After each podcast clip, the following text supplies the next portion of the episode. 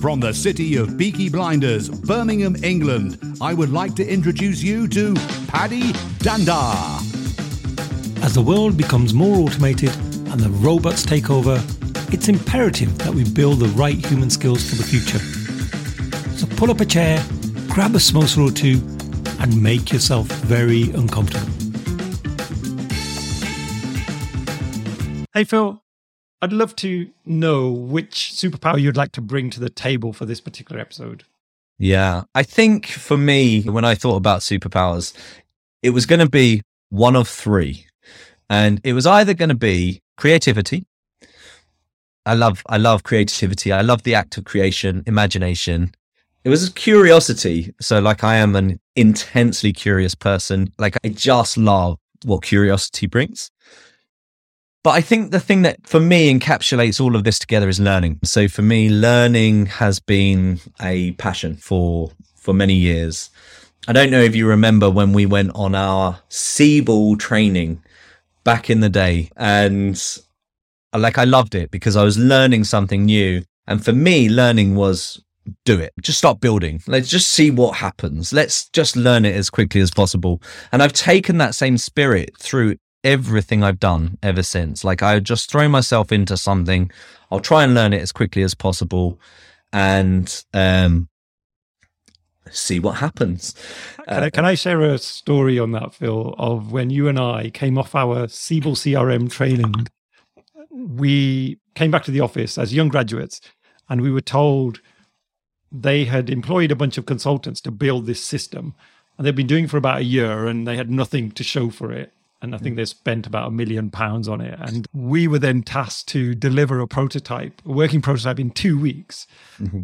And I was just scared stiff. I, I had no idea where to start. But I remember I was so glad you were with me because it was like you were just yeah, let's do it. We can do this. and oh my God, like we we managed to crack it and we managed to build this thing, which kind of became the basis for the first ever voice over IP number management yep. system. I wrote an ActiveX component on the back of Siebel that talked directly to a Lucent soft switch that configured phone numbers directly for Abbey National was the company, which now Santander at the time, yeah, first ever voice over IP product. And like, so for me, you, so you remember the same experience. Yeah. that was like peak learning. It's like, how do we learn this as quickly as possible? Let's go. And I, I loved it because as I say, creativity, curiosity and learning, learning is a creative act, regardless if learning is about memorizing something which lots of people think that's what learning is. But it's also about experimenting, right? It's about creating new knowledge. It's about understanding the world around you and figuring out how to how to do that. So my, for the last 3 years, I literally have been exploring the concept of learning to learn. And I came across this concept maybe 2015, 2016.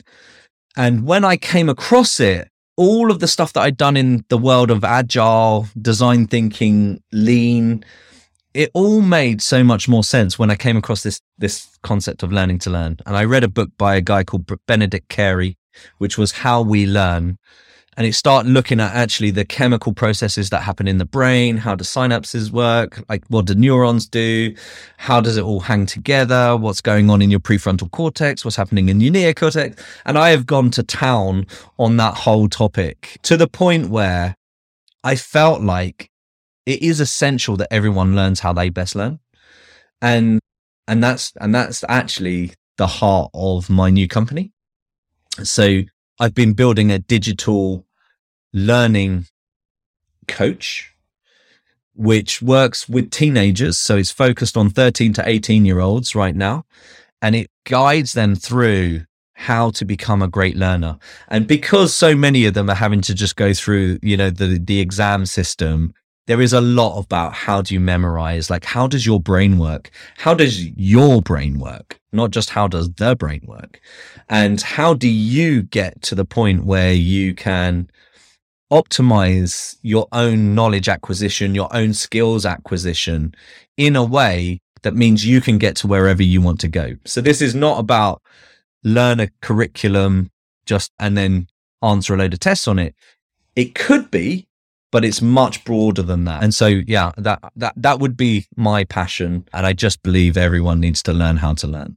Oh, that sounds phenomenal, Phil. My son's just done his 11 plus and he's probably a little bit too young for that particular platform, but I'd be really curious to know, like, what is some of the thinking there? Could you give us some examples of how the platform would help, say, somebody in that age range to figure out what's their best learning style and, and what are those learning styles? Are they these traditional concepts where we say some people are more visual, some people are more kinesthetic? Tell us more about. It. So there, so there is some of that. There is like you know, some people are more visual. You do all your drawing and creative, you know, visualization thing, and you know, one of the beautiful things about our brain is we are wired for visuals, right? Most of the time, 60% of your brain is actually focused on processing visual cues. So if you're ever feeling overwhelmed, close your eyes. Just close your eyes. It actually calms the brain because most of the time your brain is processing visuals, right? Now, so by knowing that, you can actually take someone who says, I'm not a visual learner, and you can go, well, actually, still a load of your processing power in your brain is for visuals. So let's figure out how we can use that. So how they use the platform. We do like a daily piece of coaching wisdom. So we'll just seed a little idea. It might be around motivation. It could be around mindset, but a lot of what we do is around meta skills and we use the meta skills of learning as the, as, as the core thing. And, but it could be like self discipline learning, but it might also be about how does my memory work or how do I get the most out of this visual system or the movement system is also such a core part of your brain. But but the interesting thing is is the more of your brain you can use in a deliberate way, the more likely you are to remember something. So, one of the challenges at school is when kids are told to sit down and shut up and do their own independent learning, right? Because all of a sudden you don't use the neurons associated with your lips and movement because you're sat. You don't activate the neurons in your ears because you're not, nobody's saying anything. You don't, so all of a sudden, just by talking something out loud, just you learn differently and you activate different neural networks. And so kids don't know this stuff. Actually, adults don't often know this stuff. And there's a really interesting recent study, which was an AI was learning. And this AI had been designed to do lay tables, you know, really silver service, very complex table laying. And they threw in a spanner into this situation and they said, they made a rule that didn't make any sense to the robot. And they put it into two modes one mode where they couldn't verbalize what was going on, and another mode where they could verbalize. The mode where the robot was able to verbalize, they made better choices. The road, when they did it without verbalizing, they actually couldn't solve the problem.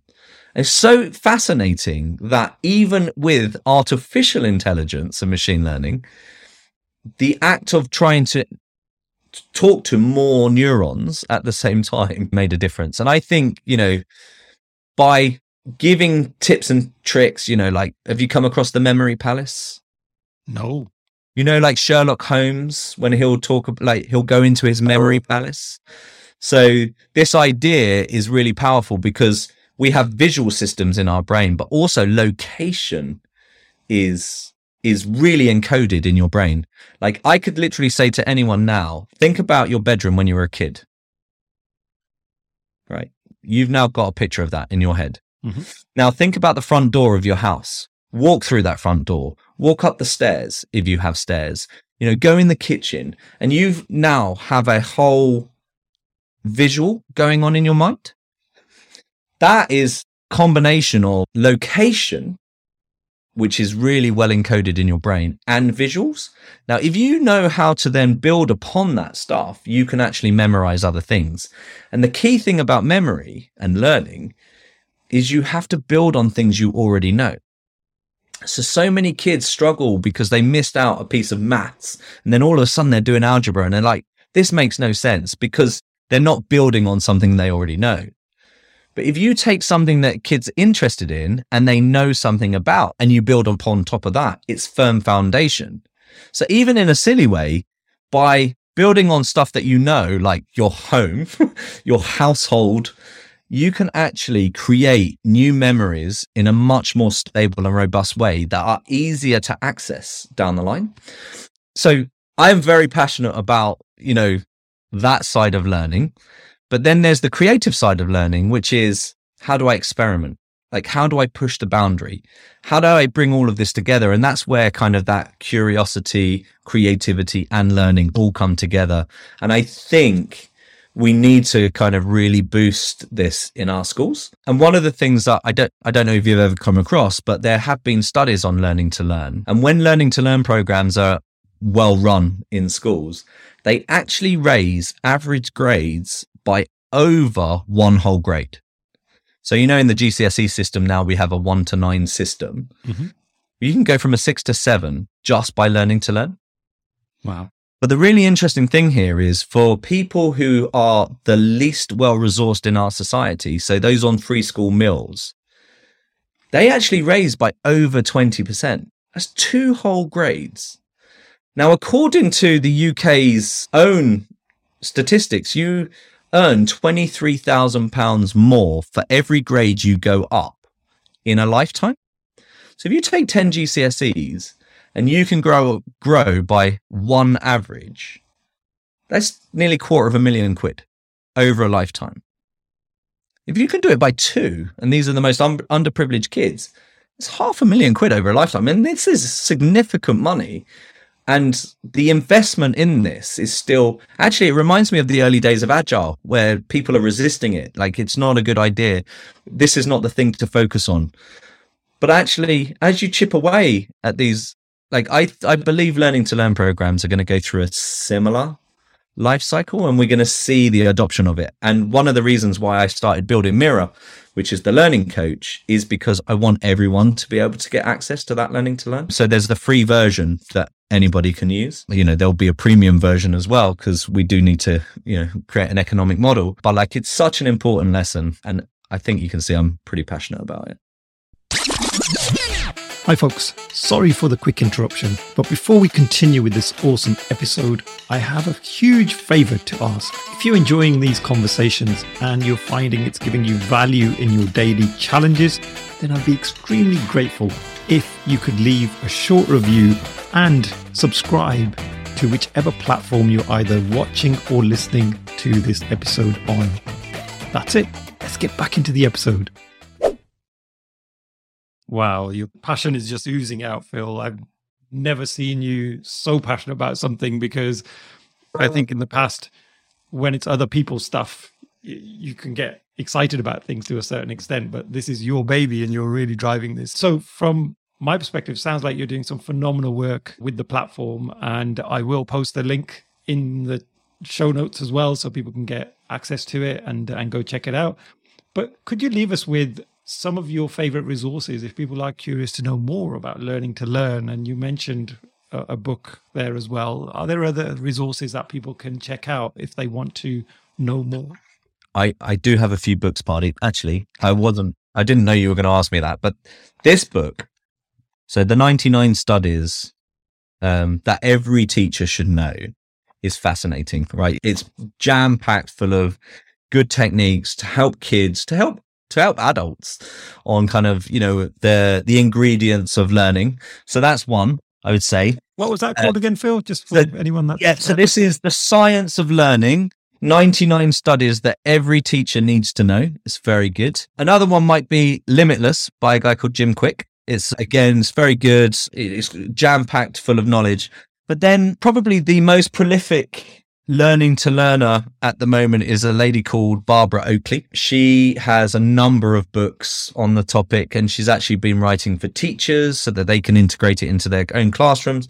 This one was a mind for numbers. It's specifically for maths and science. And, you know, lots of people have challenges with maths and science, but it's, it, it introduces you to brain science. It introduces you to kind of like how you might think about it. And it's jam packed full of tips and tricks on how to how to learn things that maybe some kids struggle with the more abstract concepts.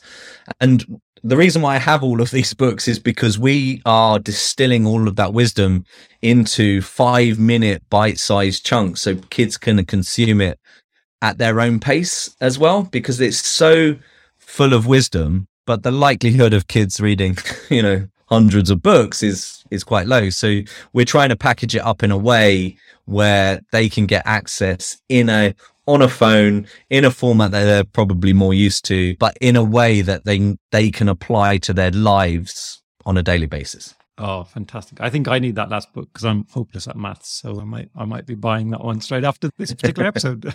Phil, it's been a pleasure as always, and I really appreciate all of your insights. I think it certainly opened up a lot of new doors in my mind that I need to explore, and and actually, in a way, things that I thought or I took for granted. Like who, who would have ever helped someone learn to learn? You think it should be just yeah. a natural thing that we all do, but actually, mm. I see the value in what you're doing. So thank you so much for that.